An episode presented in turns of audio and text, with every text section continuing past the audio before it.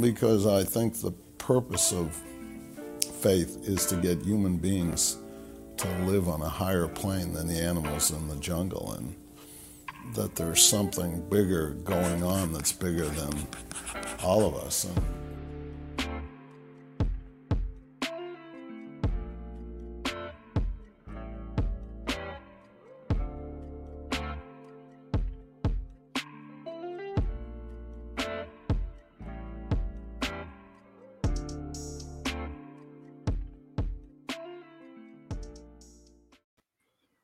Hey, what's going on, everybody? We're back. It's your boy Ray here. I'm with my boy Lawrence. Welcome to the Sunday night edition of Patriots Outsider.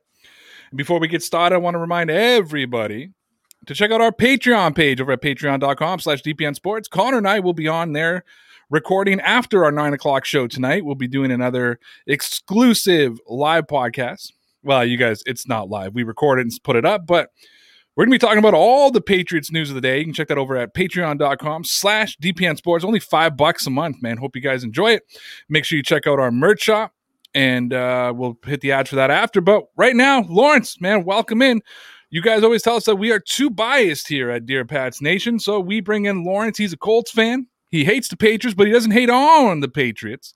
So we bring him here to talk stuff. And Lawrence, you're here on a good day because the New England Patriots are trading their right tackle, Marcus Cannon, freeing up an important $6.2 million worth of cap space.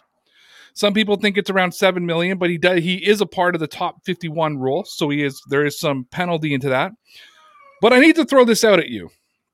So he made they made the trade with the Houston Texans. Bake is basically Marcus Cannon, and then they swapped picks. The Patriots were the went from the 120th pick to the 109, 158 to 147, 196 to 187. That's a lot of good draft capital moving up in the draft. Let me ask you this. Why would Houston make this move trading for what will be a 33 year old right tackle by the time the season starts, giving up some of that draft capital when they've already given up a lot of their top capital because of past regimes, why make this trade with the Patriots when it was pretty much everybody under the sun knew that New England was probably going to release Cannon if they couldn't find a trade suitor? What's in it for Houston? Well, probably because Cannon might actually take up a little bit more money long term if they had to sign him off the market. So uh, swapping their fourth, fifth, and sixth round picks with New England in order to save up a little bit of money probably is the way to go in their current situation. Um, I actually I, I like this move by both teams. I really do. I think that um, I, I think that with Houston, you could drop Cannon out there at right tackle, and the guy that they already have there, who's not too shabby already, can get moved into right guard, you know, and that really helps them out tremendously, which means they they really need to only fill one other position on that offensive line over there, and then of course freeing up some cap space in New England, and they're known for being able to churn out offensive linemen anyhow. So, yeah, I think this is a great move. I mean, Cannon like opted out last year anyhow, didn't he? He did, and you know, and he's been putting out his videos. He's been putting in the work and and whatnot. I'll tell you, be honest with you, I just found the move surprising because because they the we were all just waiting for Marcus Cannon to be cut. Like that was just we've all kind of been sitting around waiting for that moment to happen. So it was a little surprising to me to see Houston pick him up when there was an opportunity to try to pick him up in free agency. I, I like the move. You know, I think that considering most people believed that he was going to be, you know, sent away for nothing, we all kind of were accepting of that. I mean, you know, he is a part of the dynasty 2.0, I guess you could call it, as another part of that regime falls. There's only a couple of those guys still available, but as a Patriots fan, I like the move. And we tweeted it out on our on our Twitter page to ask people if they like it, and everybody likes it. Let me just go through these comments quickly. Um, our boy Ted says, "Yes, I do." Rhino says, "Yeah." Uh, he had no clear role. Was high. Was a high cost. Uh, Ross says, anytime you get value for a guy who is just going into free agency is a win in my books. No real complaints. I am who I am says, love this move. Frees up money for BB to go crazy in free agency. Hopefully, there's a chance to bring back Andrews and Thuney. Uh, I'll respond to that saying probably David Andrews. I doubt Joe Thuney will be signing with the Patriots. Um, you know, I can't read this name because they did it in the Cam Newton writing, but uh, something Flowers says. Uh, so I'm inferring that BB will spend straight cash, homie, on some folks out there. Uh, I get it that way, which uh, I don't have a complaint with. You know, Maverick says we got something for someone who was going to be cut anyways. It's a win. And uh, my guy Malachi Sports Lover said it's chess, not checkers. Jason Sullivan says, Love it, as I didn't figure he'd be back, retirement or cut. And that was my thought before the Brown accusation or acquisition. And VS3 says, Love the move. So it looks like Patriot fans are all on board for it. And I don't see why anybody would have a problem with this move. It just makes total sense for the Patriots, right? Oh, yeah, uh, absolutely. I mean, um, that you're going to be paying this guy his guarantees anyhow, if there is any. Uh, might as well get something out of him. The Texans, obviously, um, they they wouldn't. They, they need offensive line help. Uh, you know, Tytus Howard, he's a 6'5, 325 pound offensive tackle, I believe. He could move right into guard and play guard very well and have Cannon sit there at right tackle. So it, the move makes sense because if the Patriots released Cannon, there's no telling where he would have would have went or whether he would have retired or whatnot. The Texans at least have him now, um, and obviously with the Patriots, uh, that's your meat and potatoes. I mean, right right around in that general vicinity, maybe third, but you know, moving up into fourth, fifth, and sixth rounds, that really helps you out, especially when you're Bill Belichick. So yeah, this this move made sense in my opinion on both ends. And um yeah, what in the world? I mean, I can't see anybody really complaining about it. Yeah, and I really looked at this too. Like if if the Patriots were, say, considering trading up for a quarterback, either Trey Lance or Mac Jones, which a lot of draft analysts are suggesting they may, having the third pick in the fourth, fifth, and sixth round, people don't understand. That's a lot of capital. Like that's a lot of draft capital, especially that fourth round obviously you're going to be throwing in a first and something else, but that fourth could get you out of dropping off a third. You know what I mean? Like depending because mm-hmm. because their third is like the 96th overall. You're talking about what did I say? The 100 and 109th. That's actually not that big of a jump. So you could get out of having to give up that third round pick and dropping that just your fourth. Um, it's crazy, but I want to start going to the comments a little bit. No one wrote with all this save cap or cap space, just sign Joe Thuney to a two or three year deal uh, Belichick is holding the Pats back with his arrogance. so Joe Thuney is slotted to be the highest paid offensive guard in the NFL. Um, considering that, and, and this is where I get, yeah, the word frustrated is is the word um, with Patriots fans. So you save $6 million. That puts your cap space probably up to about 62, 63 million now without the Trent Brown and Cam Newton, or without the Trent Brown and uh, Justin Bethel contract. You need wide receivers, you need tight ends, you need a linebacker, you need a defensive tackle, you need an edge rusher, you need uh, secondary depth. Is making Joe Thuney the and you need to re-sign David Andrews. Your center is also uh, a free agent now. So the offensive line does need work. People think the offensive line doesn't need work. It does because of right now, the Patriots have Isaiah Wynn, Trent Brown, and Shaq Mason. That's it. When you talk about really formidable starters, they have three starters on the offensive line right now. Is it worth it for the Patriots to make Joe Thuney the highest paid offensive guard in the NFL when you have to address all those other positions? Not not when you got that many other positions that need to be filled, I don't think. Um, it's just like you know, I'm sitting over here, you know, looking at the Indianapolis Colts, and yes, we need a left tackle, but I don't want to spend 20 million a year on Trent Williams. You know, that's just too much. Uh, especially when I got other positions I need to fill. Same with the the Patriots. I mean, the Patriots have other positions they need to fill. Why spend that much money when you can get a quality guard in the free agency right now for half as much or less than half as much? You know, because there are good guards out there. Yeah, Thuney is one of those guys that can move all the way across the line and play any position you need him to. Even you know, tight end at times that I've seen, you know, or, or fullback. So yeah, I, I like Thuney. I think he's great. I would not pay him the money if I was the Patriots. The way I looked at this move today, we were talking about it in our, our Patriots group chat, and I said, so basically, when you wrap up this whole week, the Patriots traded Marcus Cannon for Trent Brown in a fifth round draft pick in 2022 and upgraded their draft picks for this season. So it was just a, basically a, a win all week, right? Okay. Yeah, sounds like it. Yeah, like when you when I know it was two different moves, but when you just bring it all together, you swapped Cannon for a younger Brown, you know, and whatnot. Um, Light Shadows right. Bill Belichick never gets the credit for his good moves as a GM. And we're all here about all we hear about is when he misses on draft picks. And I'm not sure how much you deal with that, Lawrence, but that's what we deal with uh, as Patriot fans. Um, from the within the Patriots fan base is Bill Belichick, the GM, hurts Bill Belichick, the coach. Bill Belichick, the GM, is an issue. Um, and the Boston media has been pounding that narrative the last month. Like, I mean, that they're going all in on it. Um, wondering if, as an outsider, if you wanted to give some insight on what you see uh, from Bill Belichick, the general manager. Well, this is how I grade a general manager.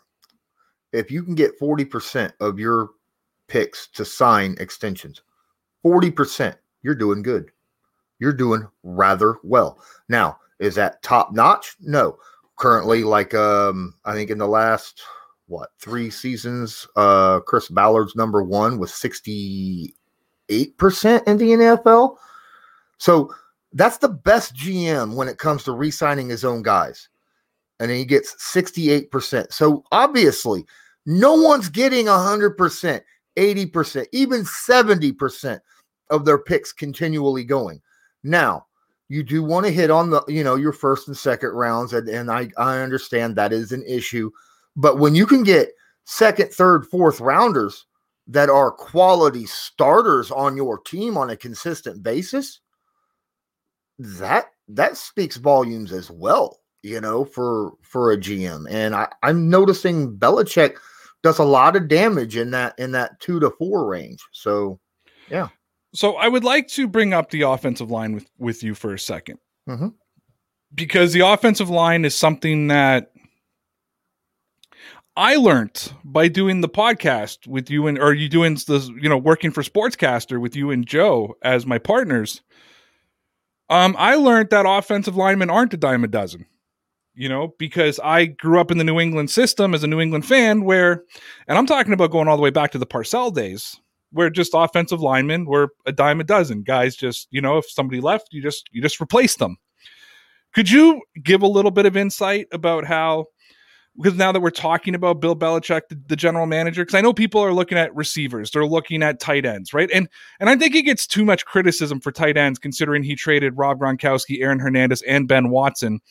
You know what I mean? Like, um, but can you talk a little bit about what the Patriots have done at offensive line for so many years?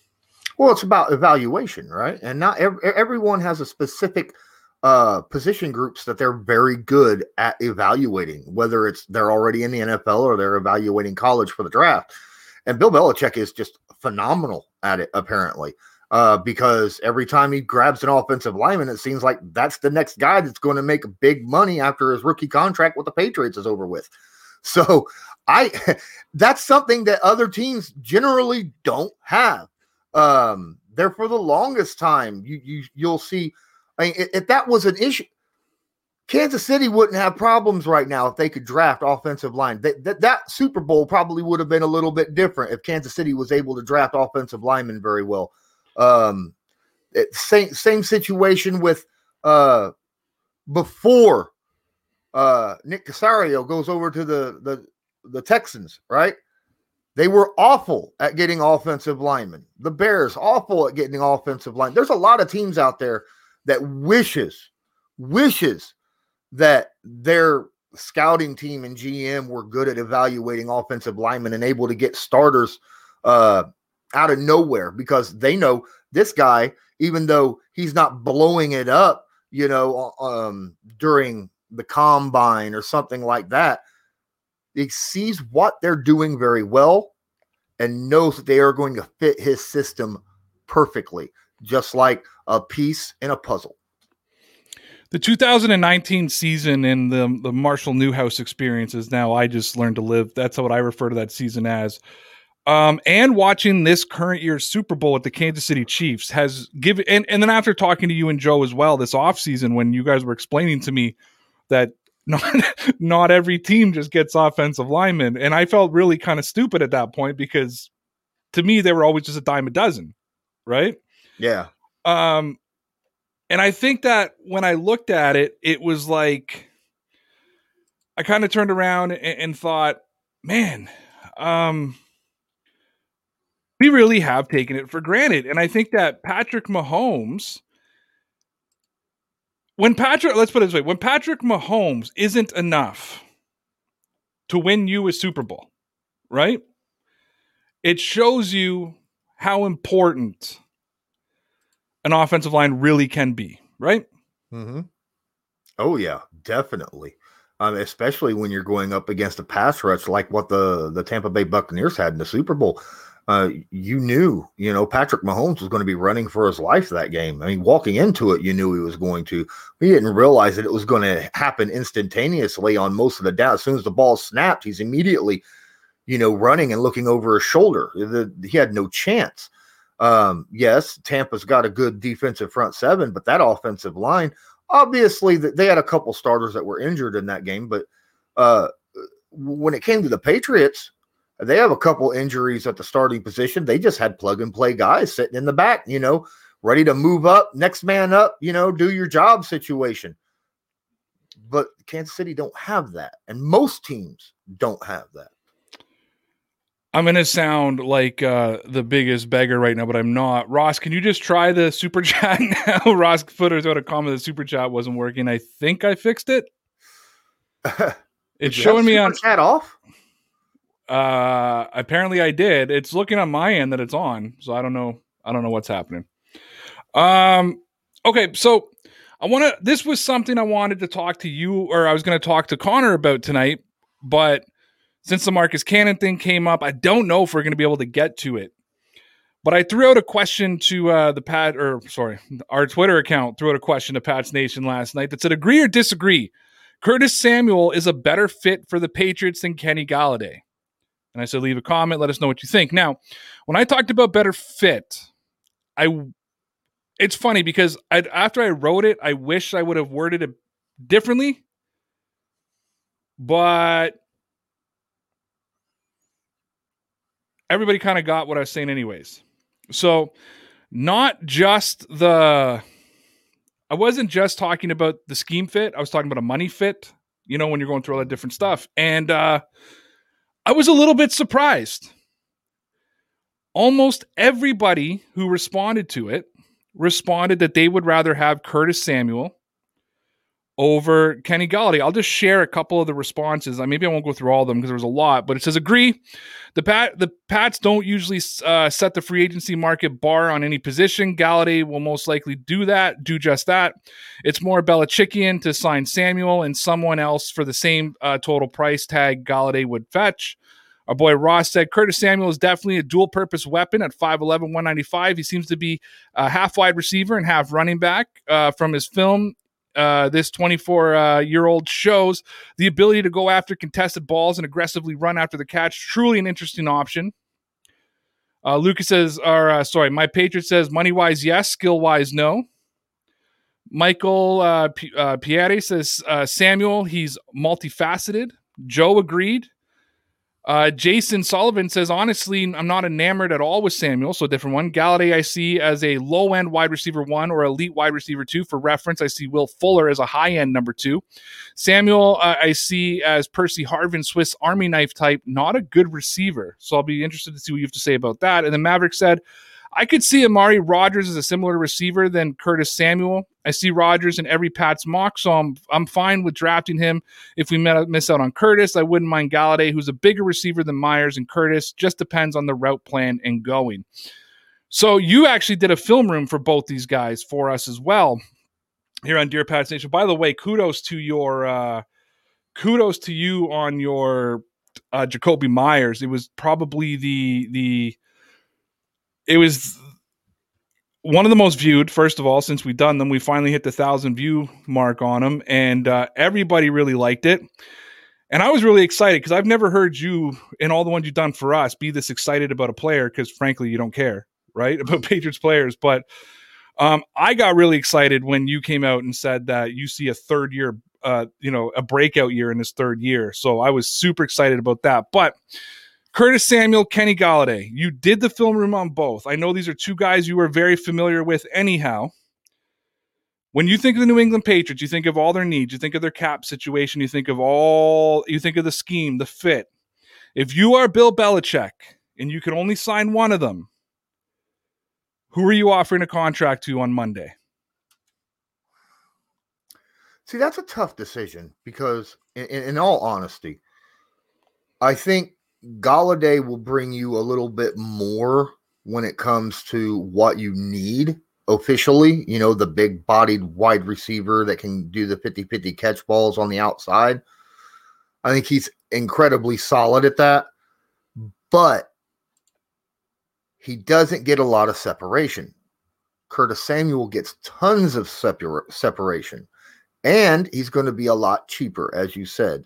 Um, I think Golladay is going to be pushing around 18 to 20 million. There you go. Looks like it's finally on. um, sorry, I had to mention. I happened to see Ross's super chat. Uh, I, I think Golladay is the type of receiver that I think the Patriots need more, but I think Samuel could come in and make it very difficult for other teams to zone in on uh your other receivers on the Patriots to really lock down, especially the ones that I did the film room on, as as you were mentioning.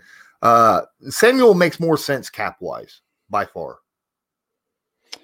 So when you compare Curtis Samuel and Jakobi Meyers, and I know two different wide receivers, two different two different things. Do you see them being a good contrast together? If he were to go after Curtis Samuel, like are those two guys can because what we saw too is I don't know if you saw this in the film, but as you get deeper into the season, teams started figuring out, okay, we need to take away Jakobi Meyers, mm-hmm. right? And his production dropped significantly, not to his own fault, but you could see they were like, okay, he's their only real offensive threat.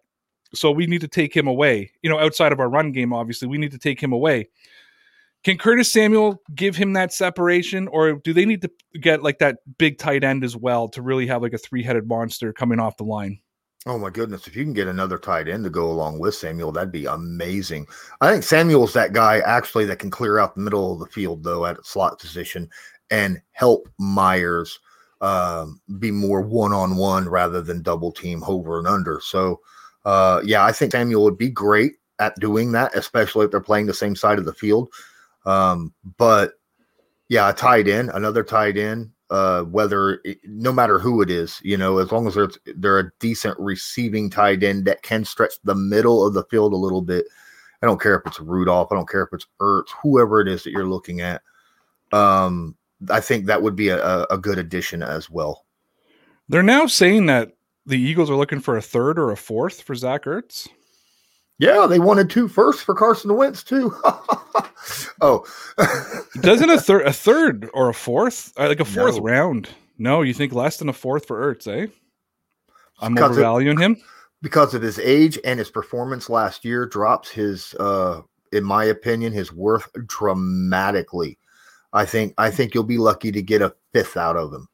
Really? Mm-hmm. I wouldn't be surprised if uh, uh, someone ends up. I, I, would not be surprised if he's traded and then uh, before the draft for a sixth round pick. Hmm. Um. Okay, so I'm not sure if you watched my stream last. Actually, you know, what? let me get to the super chat here. Sorry, I try to get them as they come in so we don't miss them. Ross, uh, when's the new logo going on a hoodie? Soon. I promise you. I, I got a bunch of things. I promise. I have. I have a hoodie I need to make specially for, or I need a shirt I have to make specially for Tia, who I promised I'd make the shirt. I haven't got around to it yet. We'll get it on soon. I also got, uh, I've got a lot of requests for uh, vegan vegan beef soup on a shirt. Um, so we're trying to determine whether or not we want vegan beef soup on it, but we're getting there. it'll get there. It'll be on sweatshirts, hoodies, mugs, all that. You oh, I it. might buy. I might buy the vegan beef soup. I love it. That was that was so darn funny. It's uh, it's become a thing. It's it's always amazing to me what becomes a catchphrase on Mhm. this. You know, like, dude, trust me is a catchphrase here. Like, it's right in my Twitter handle now. Like, no sources, dude, trust me. You know. Mhm. Um, and sorry, guys. I also will will be doing this every single stream and show for now on. This is your daily reminder that football is a game, football is entertainment, football is, dare I say, fun. Don't take it too serious. Um, I like to put out those daily reminders. Uh, so I put out a thing yesterday, or I did a show yesterday. I'm going to assume you didn't watch because I assume nobody watches my show. Okay. I know, actually, I know you do. You're actually a big supporter of the show, so I appreciate that. But ESPN put out their mock free agency, and um, well, the Patriots won free agency if everything you know the way they they put it out, and but a part of me is wondering like you know it also works when you take salary cap out of it and that kind of thing. But they predicted that the Patriots are going to sign Kenny Golladay, Jonnu Smith, and Yannick. You can say the last name for me. You know what? And Gagwe. Ngakoue and Yannick Ngakoue. They're predicting the Patriots sign all three. How do the Patriots pay for all three of those guys? Do you see any world where they, that this actually comes to fruition? 12, 24, 37 million a year is what I'm seeing right there out of those three guys. 37 million a year. hmm And Yannick, I could see being put on um, a, a very one of those contracts where it'd be like, we'll give you 10 mil, and then we're going to throw in like $5 million worth of incentives. You know what I mean? Uh, make sure you get over 10 sacks. Make sure that, you know, this and that, and tackle wise, and, and all, all, Pro Bowl honors, things of that nature. Um, Jonnu Smith is, dude. Seriously, that would be that would be a massive. uh, that that right there, that free agency would be massive for New England. That'd be great. Oh my goodness. Yeah, we've seen a lot of links to Hunter Henry. You know, like that's that's and and I still think he's going to re-sign with the Chargers. To be honest with you, even though they didn't franchise him, I still think that's going to happen. But I've seen a lot of the links to Hunter Henry, but a lot of the fan base has been just pounding their chest for Johnny Smith, uh, even over Hunter Henry. Yeah, Hunter Henry, or I'm sorry, Jonnu Smith is more reliable all the way around. He's a good blocker. Uh, he's he's got good YAC after he you know after he catches the football. Uh, he's got the speed to to do you know stretch the middle of the field when needed. I like Johnny Smith. I like Johnny Smith over Hunter Henry, but I feel like Hun- Hunter's going to cost more. Do you? I do. I do. I really because he's got more of a name in the NFL. But I still think that I'd rather have Jonnu Smith.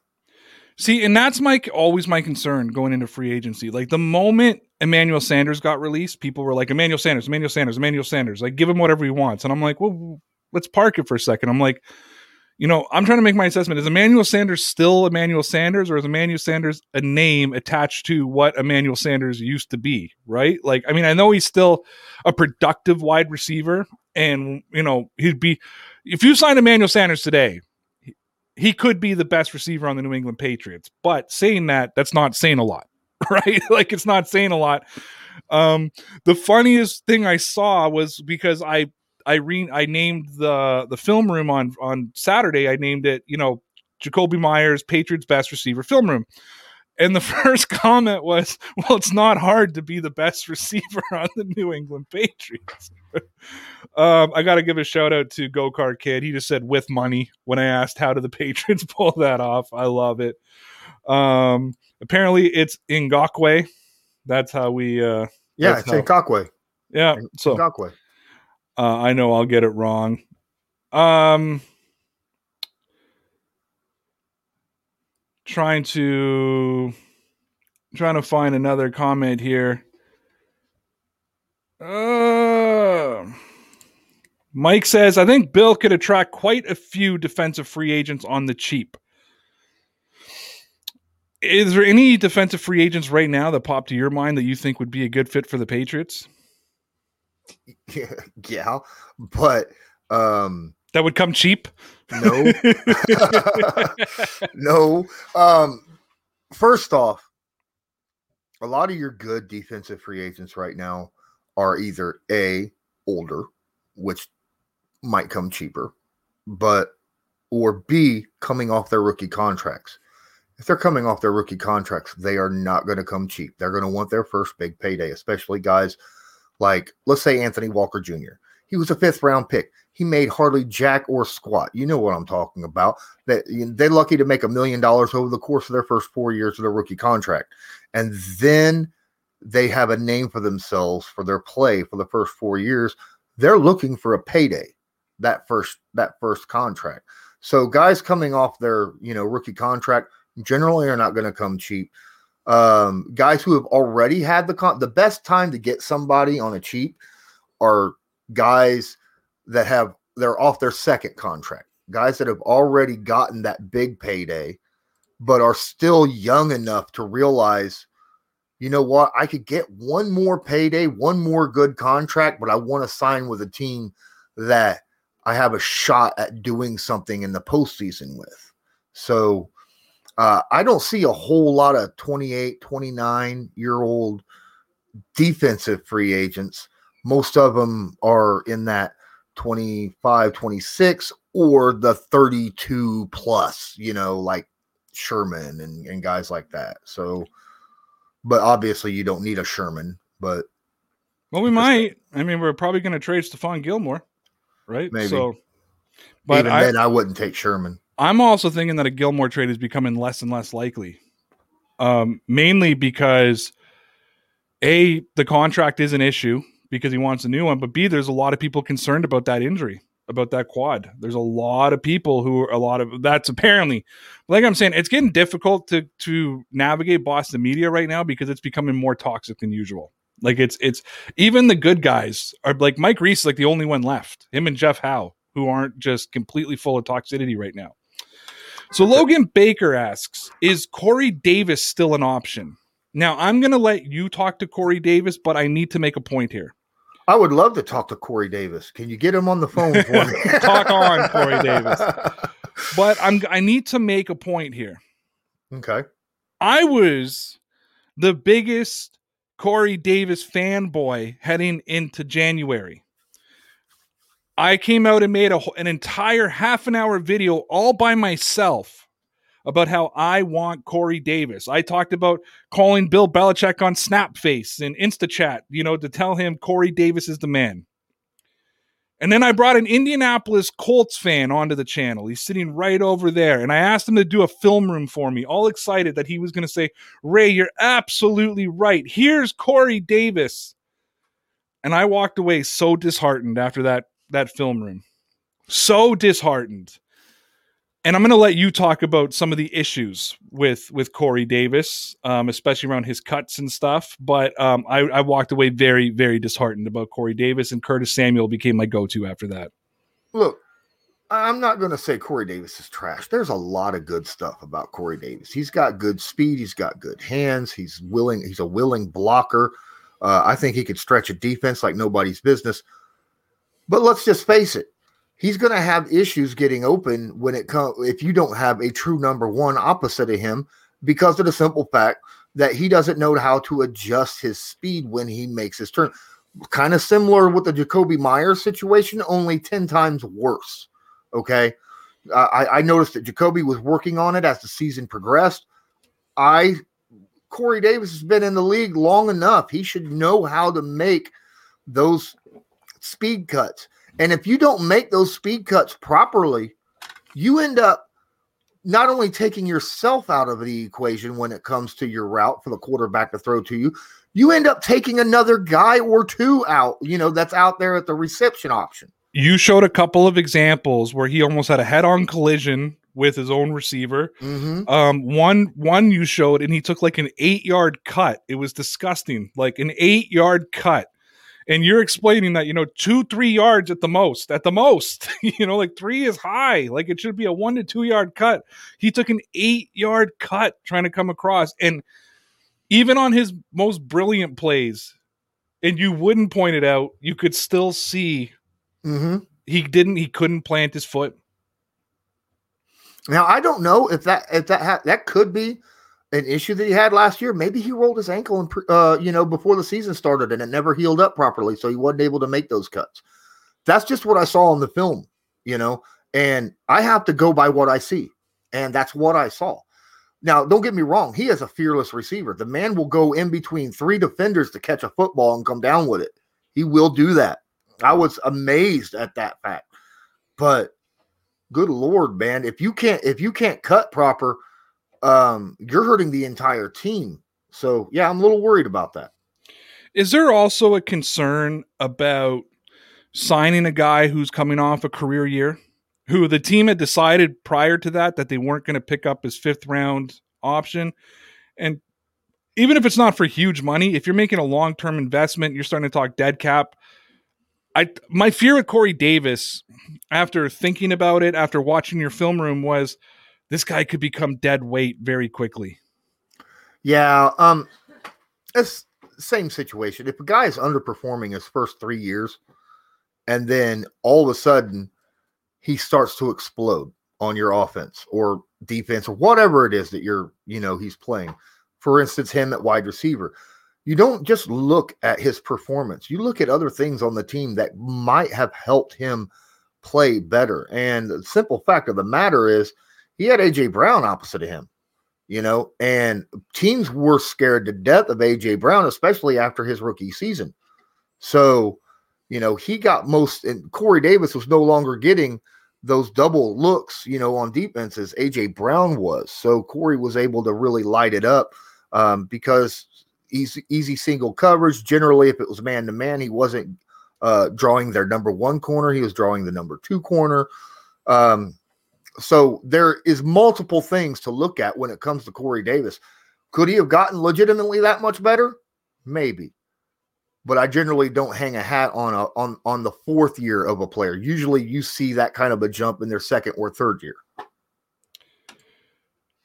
Uh, shout out to Ross. Thank you for the super chat. Says everyone wish Law Dog, that's Lawrence, uh, luck on his job interview. I don't think it's an interview, but I know you can't talk about it publicly. I know something you guys don't, but uh, it's a huge opportunity. I know I'm excited for you, and I hope that everything everything works out. Trust me, it's in an interview. They're hoping that Lawrence makes a decision that's best for them. So, but good luck and congratulations, no matter which way it goes. Congratulations on the opportunity. Um, so envious and jealous of you. I don't know about all that. I, I, I am. I, it is a great opportunity, and I hope that my circumstances allow me to take this opportunity. But I, I worked for Sportscaster too. Damn it.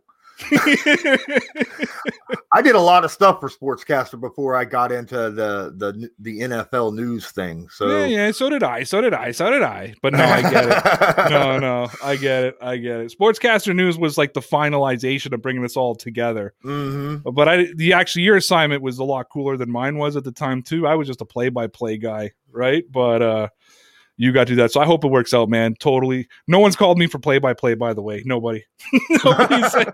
Nobody said come do play-by-play for us, so that didn't work. But uh, no, I wish you the best of luck, man. Um, it's such a great opportunity. Can't tell you guys what it is yet. You may Nope. never know if he rejects it. You'll never know what the opportunity was. But I will say, if he does take it, it's exciting news, man. And I wish you all the best and all the luck. And I can't You know- I can't believe that I got this opportunity in the first place because I didn't think I was all that good. But you know, for someone to, to to come to me and approach me for something like this, dude, I told you back in the day when we got together, I said, I don't even care. I'll say it now. I'll say it now because we're all done with everybody. There was four of us, and I said, without the four of us, Sportscaster is dead. You know what I mean? I and, and I meant it when I said it, right? Mm-hmm. And, and you and I are two. I'm not going to say the other two, so everybody else can assume it's them. You know what I mean? But there was four of us on that that what 10 man team in, in general. You know what I mean? And uh, that from an entertainment standpoint, from a knowledge standpoint. I'll do my own horn. I don't care. I don't care. But I'll toot it for you, man. You deserve this opportunity. Um, like I said, I'm envious. I'm jealous. I uh, I want to know where my opportunity. No, but no, I really You have almost 10k subscribers. You're good, man. Yeah, I know, but it, Just, get to your 20 and 50k subscribers. I then. love YouTube. I love YouTube, but I need that ego stroke of you know. Right before Sportscaster canned me, I got an opportunity to go exclusive somewhere else, and I was like, "Oh, I just signed an exclusive contract with Sportscaster." Sorry, and then two months later, I got canned, and I was like, "Can I still be exclusive?" But then it was an app that's already crashed out anyway, so I would have been unemployed again anyhow. So here we are on YouTube enjoying the time. Um, you and I haven't talked about this yet, I don't believe. But the Boston Sports Fan 88 is saying, Ray, are we signing Cam so we don't have to wait last second, or are we starting him? Lawrence, without even I know you've probably heard you've I know you've heard my opinion on this, but without even, you know, me going into it, I'll get into my opinion after. What was your reaction to the Patriots signing Cam Newton? It was what one year, 14 mil total. Yeah, and I think it's only like six million really guaranteed. Everything else is incentive. It made me. Re- it made me think, and and it was my instantaneous reaction. My tweet went out immediately. It almost guarantees that the Patriots are going to go after a quarterback in the draft. Almost guaranteed it because they they're sticking with someone who knows the system and uh, knows the players around them, who is a veteran and a proven leader in the locker room that tells me that they're going to go after someone fresh and new in the draft to go in and possibly fight for the starting position. You know, I, I'm not going to say that the, you know they're drafting to start this season, but I got a feeling that you're going to expect them to be very aggressive in the draft when it comes to the quarterback. I haven't even discredited Jimmy Garoppolo coming back to the Patriots or discounted, I mean, Jimmy Garoppolo coming back to the Patriots. This contract is so set up that the Patriots can still bring in another quarterback if they Mhm. so please and and draft a quarterback. And I look I think I said in January my ideal situation would be having Jimmy Garoppolo, Cam Newton and a rookie quarterback and even Jarrett Stidham all in training camp together. You know what I mean? And let you know, let the four of them battle it out. Stidham didn't perform on the field, but he's been in the system now two years, so he can drop his knowledge on people. Um, I think Stidham needs to start learning how to be a backup quarterback because he's probably going to be a career backup. So he's got to start learning how to do that, and this is the perfect opportunity for him to do that. So I'm not even I'm not even discounting that. Um, I think, and I want your I want to know if you agree with me. I believe that Belichick knew free agency starts Wednesday.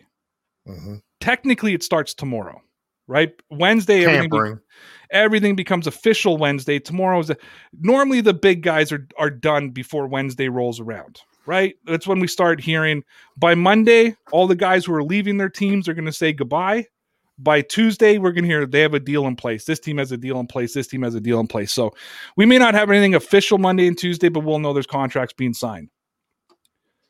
Bill Belichick could not go into Monday, leading into Wednesday, without a quarterback at the helm with that empty seat. You couldn't go in with Jarrett Stidham and say, "Trust me." That's like my dude. Trust me um, with my sources. You can't go in and say, "Dude, trust me. We're going to fill the quarterback spot." Cam Newton, forget his play for a second. Just him as a person Mhm. builds a trust factor with the other with the other free agents, and they had to have at least him there. And I think Belichick can say, "Hey, worst case scenario, we have Cam Newton. Best case scenario, we're working on something, and that's how you attract a Curtis Samuel or a Kenny Golladay on top of the money you're paying them. Because you know people have talked about Allen Robinson, who I know is franchise tag now." But people are like, well, Allen Rob, bring in Allen Robinson. I'm like, Allen Robinson can make the same money and stay in Chicago and be almost in the same situation in, in, in New England. He's not signing with New England. But with Cam Newton there, perhaps you can, and with the promise of, hey, we're trying to get better than this. That's our worst, that's our backup plan. Allen Robinson, maybe, probably not, but maybe starts, you know, at least thinking about it. Agree or disagree?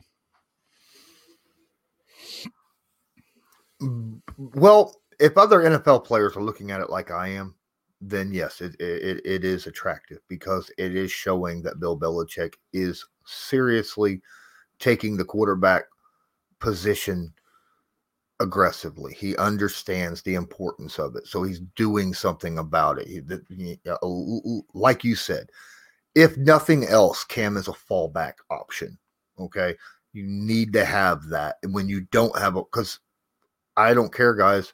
I don't think Stidham is a fallback option. He should not be a fallback option at all.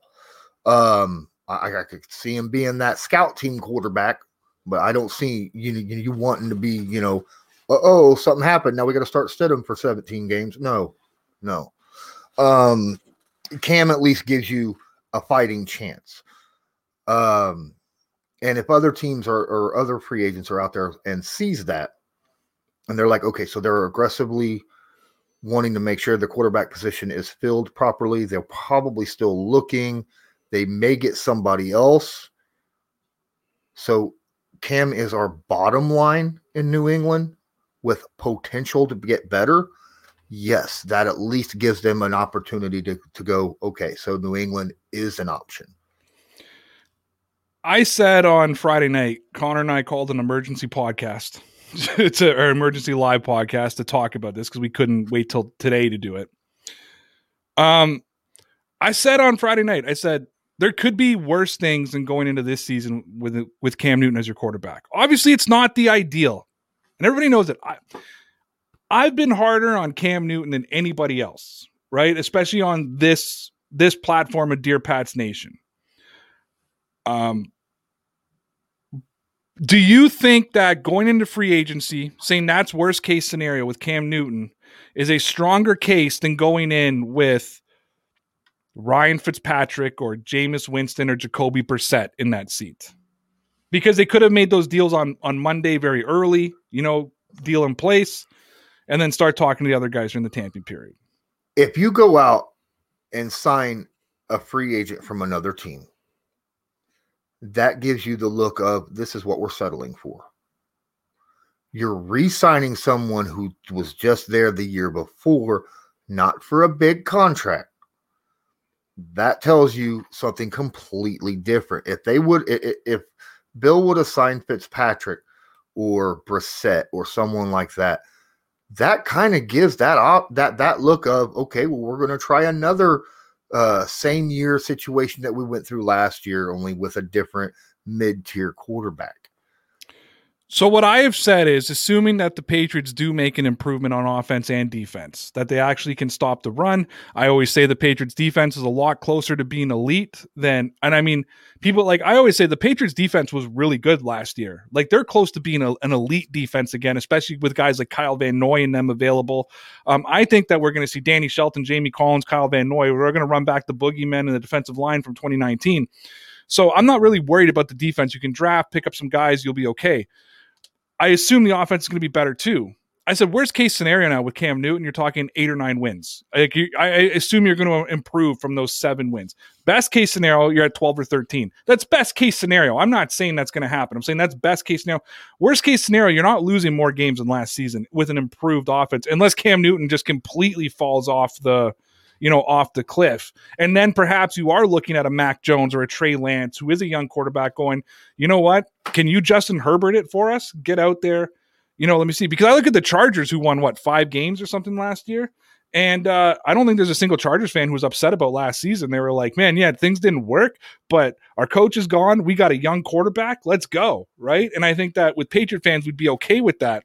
So I completely agree. I think that you need, you needed Cam Newton I think there was a loyalty perspective to that as well. Now, I want to ask you this question, and then I will get back to the chat. I know there's some super chats popping up here, but I want to ask you this question: If you're a player and you're look and you're a free agent, you're looking to be a free agent, and you're looking at Cam Newton's contract, okay? I think it's six, five or six million.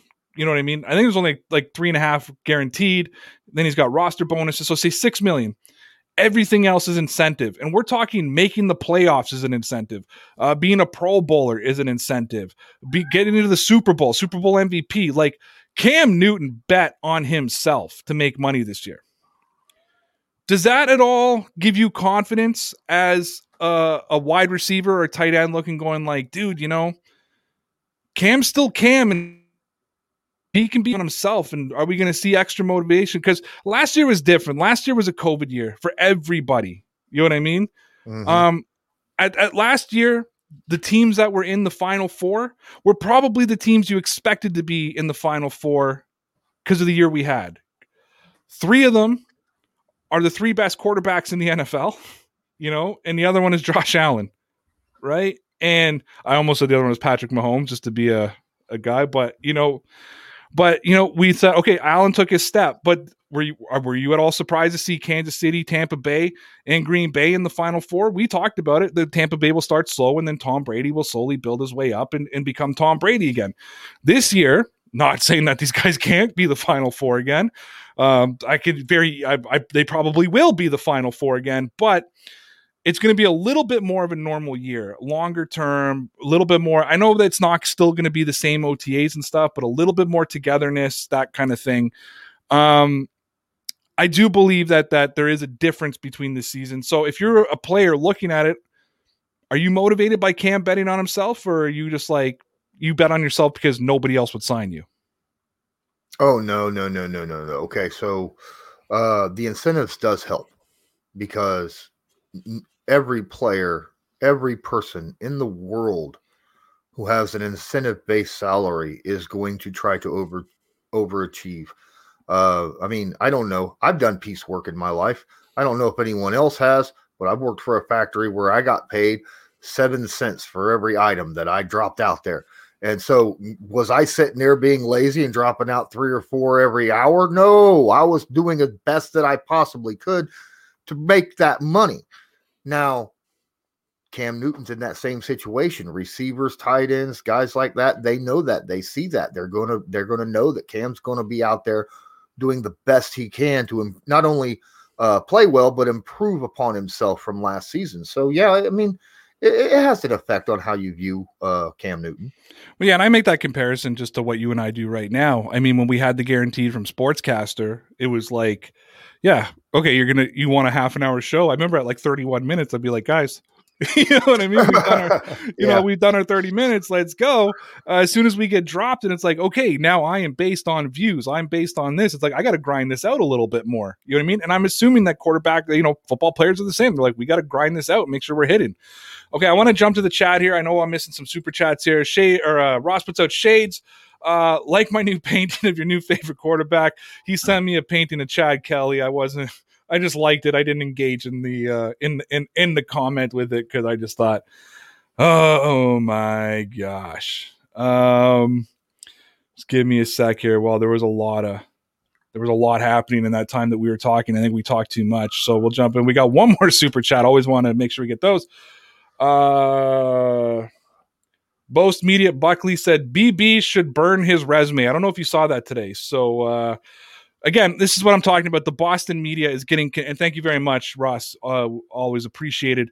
Uh, the Boston media is getting so toxic, right? Like so toxic. And yeah, basically said today that Tom Brady proved that Bill Belichick uh, is nothing and should burn his resume and just you know, and it all stemmed down to him bringing back Cam Newton and said that signing Cam Newton reeks of desperation for the Patriots. And I don't disagree that this reeks of desperation. I'm just like, what do you want him to do?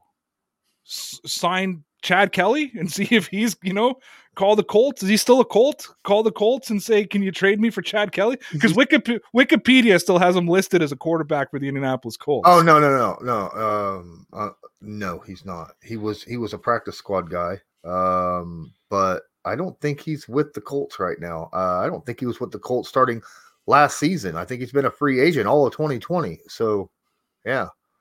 So yeah, so that was my thing. It's like it did reek of desperation, but I mean, what? Like, it's getting ridiculous now, right? Belichick should burn his resume. Yeah, that's it's stupid. I mean, come on. I mean, what does Boston have good writers and media guys, or are they all just clickbait crazy people? It's beginning to feel like the fan base as well. It's just beginning to be the because I mean, really think about it, guys. I mean, you can't can't base another player. I don't care who it is on how they do on another team. Otherwise, the what ifs are going to eat you alive for the rest of your life. I mean, it all has to do with scheme, it has to do with situation, it has to do with timing, it has to do with a lot of stuff. I mean, good. Uh, for instance, right now, the Indianapolis Colts three years ago grabbed a defensive end uh, from the at the time Oakland Raiders. His name was Denico Autry. Um, in the three years with the Indianapolis Colts, he played very well as a starter. had had a bunch of sacks, good good against the run. Now he's a free agent. Guess what? I have seen rumors that the Patriots are seriously in on Denico Autry this year. You know, in free agency, I kind of like the fit. Um, he will bring some pass rush and he can stop the run. He's decent against the run. So yeah, I don't have an issue with that. But the thing is, is back when he was a Raider, he wasn't doing hardly jack squat. No one knew anything about him. Now that he's done with his tenure as a Colts, people know who he is. That happens with players all the time. You can't take what Tom Brady did with Tampa Bay and throw it in New England's face. It's just not right. And, and it has no bearing on what New England did last year. No, and I mean, uh, uh, and Patriot fans know that better. Look at Kyle Van Noy; his career was over in Detroit. I mean, he talks about how he pretty much felt like his NFL career was over, and that man got paid in Miami. Now he got cut very early, but he got paid in Miami. Now I'm going to pop up this comment and let you make sense of it. I know what he's getting at, but it's a horrible comparison. So Pat Riley says, "Why not pay Dak six million in guaranteed and forty millions a year in incentives? Because Cowboys believe in Dak and Patriots, and nobody believes in Can." Uh, the kid is in camp. The the kid in his camp was right. So we're talking a 27 year old Dak Prescott to a 32 year old Cam Newton. And by the way, um, Dak bet on himself last year too by forcing the franchise tag. And and he and he, got hurt. And he wasn't winning games either. So I mean, th- there's a lot to unpack there. I get it. I get you're wanting to hate on Bill Belichick, but I think this is actually a terrible comparison. But I'll I'll drop it to you, Lawrence. I think it's a stupid contract. Personally, I don't I don't like the Dak Prescott contract. Uh, I understand where you're coming. I Dak Prescott right now is currently has been top five in stats the last three years in the NFL right? Not in wins, but in stats. And that's what his camp has been using for. Cam, on the other hand, is nearing, you know, that second part of his career, maybe the ending part of it, unless he's able to change himself into a pocket quarterback, because, you know, that's that early 30s is that situation for scrambling quarterbacks where you need to learn how to change quickly. Um, this could be that that contract of all right, I don't know what the incentives are. Maybe the incentives are you need at least 3,000 yards passing, you need at least 20, 20 touchdowns passing, you know, stuff like that to help him really work on his passing game. I don't know. But going from one quarterback or any player's contract to another player's contract is is ridiculous because again the situations are different and i'm not even saying i believe in cam newton You know what I mean? Like I said, I, have been the biggest Cam Newton ho- uh, hooter, hater on the Dear Pats Nation channel. I'm not even saying I believe in Cam. I just don't like those kind of comparisons, right? Like, I can tell you that Cam brought a team to a Super Bowl. Dak Prescott hasn't. You know, um, well, you know, and it's funny because as fans, not just the Patriots fan base, all fan bases, it's funny how sometimes, like I always say, stats can be manipulated, arguments can be manipulated, all that kind of thing, right? I bet you in this situation, well, wins won't matter, right? But then as soon as someone says Tom Brady's not the GOAT, you go seven Super Bowl championships. Right? Well, you know, like, well, if wins don't matter, then those wins don't matter. Or do they matter?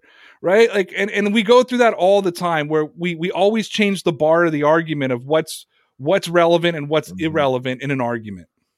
Yeah, you know, I, I mean, was look, I'm gonna say this. Philip Rivers in my mind is a Hall of Famer. Okay. But I am going to say that Philip Rivers probably had one of the more disappointing careers ever, and some of it is his fault. you know, like where he wasn't able to elevate his team to that next level. Whereas people are going to hate to hear this on two separate occasions, Eli was. You know, like Eli on two separate occasions raised his game, got to the Super Bowl. And sometimes that's all you have to do is get to the Super Bowl. And it's weren't they like the sixth seed when they did that? Yeah. Got to the Super Bowl, raised his game for three games. That's all you need, right? Um so it all goes down, you know, and to me it, it always you know, I had a Cowboys fan argue with me once. We get him and I got this heated argument. I know we got to we got to wrap this up because I got to go rest for the nine o'clock. But we had this heated argument because he was trying to tell me that Tony Romo was like one of their top three quarterbacks of all time, and I was like, not a chance. Is Tony Romo your top three, one of your top three of all time? And we start going through the list of quarterbacks that, but then he starts Staubach, but he starts showing stats right? And it's why Tony Romo was always one of the best fantasy picks in the world because you don't in fantasy wins don't matter. In fantasy stats matter. Tony Romo's stats are phenomenal. Oh yeah. I, phenomenal. I, I, love Tony Romo. I, he just didn't have the it factor when it when it when it when it, blah, excuse me when it mattered.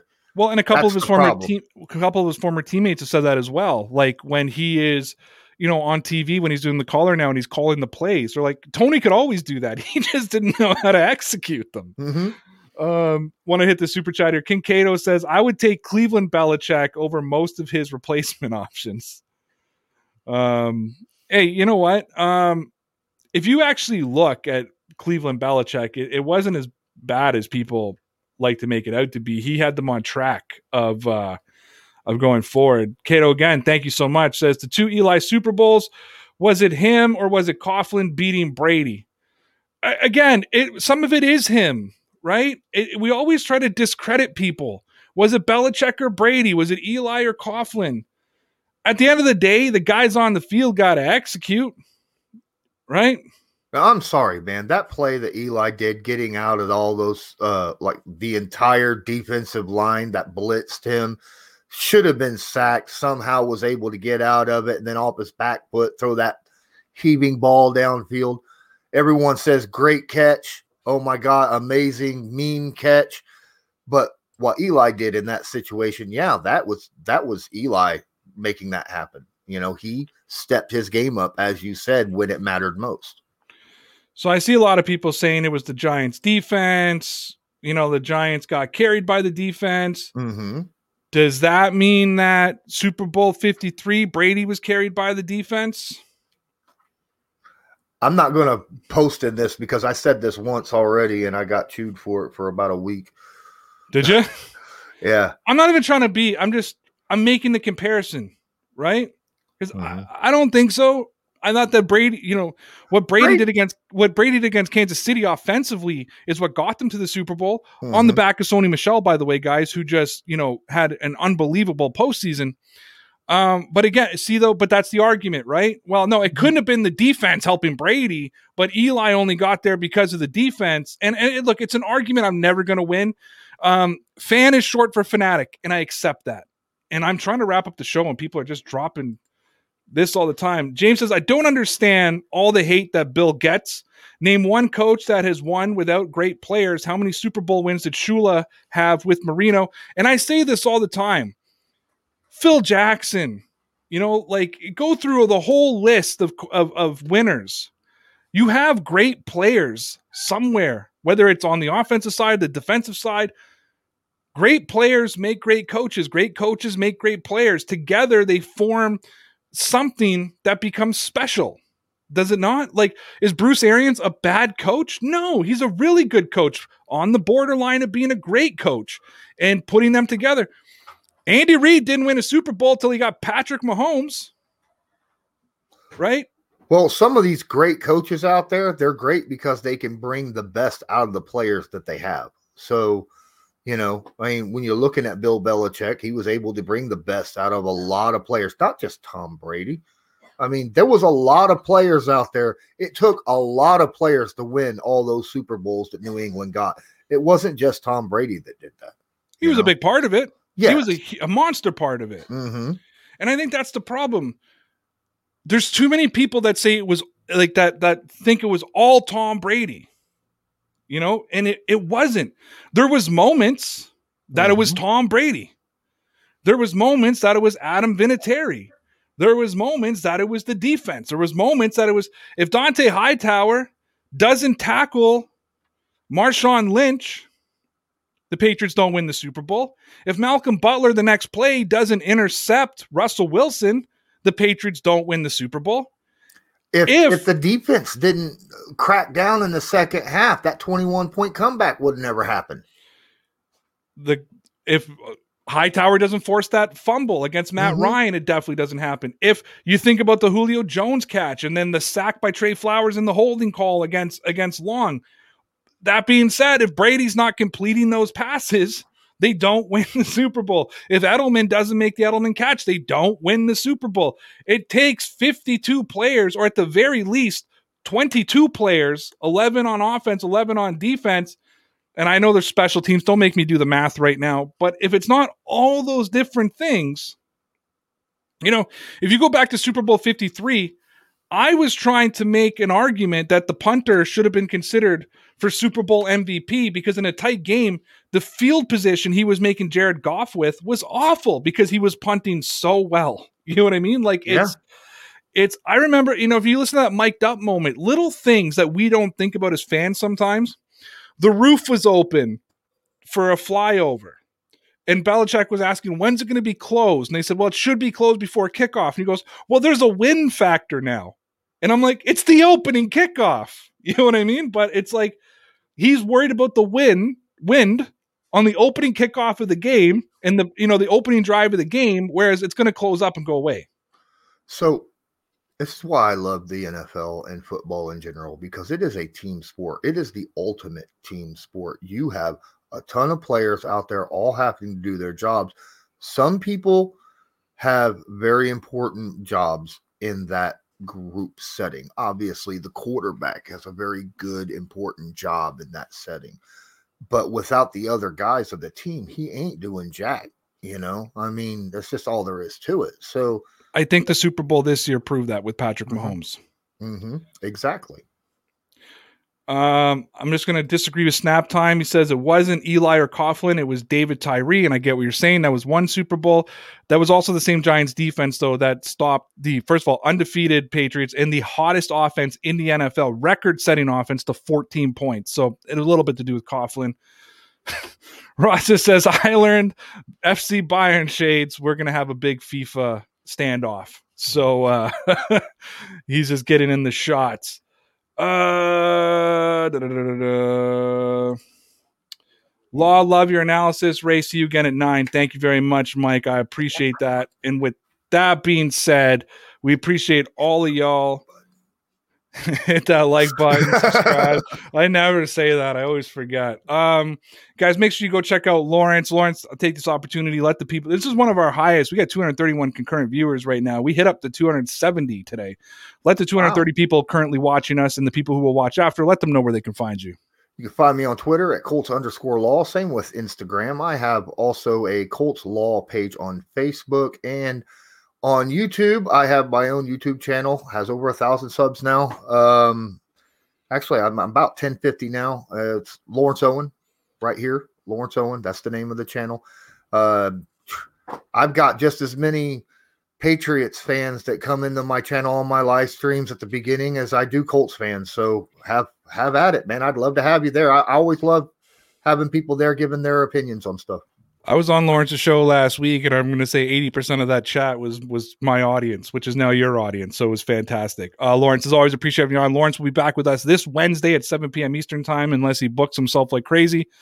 And uh, let's take advantage of this before he takes this new job and doesn't have time for us anymore. Starts big time in us. No, I appreciate you, man. Guys, I'll be back in 50 minutes with Connor. Uh, I got to go eat, rest the voice, gargle some salt. Take care. See ya. Because I think the purpose of faith is to get human beings to live on a higher plane than the animals in the jungle and that there's something bigger going on that's bigger than all of us. And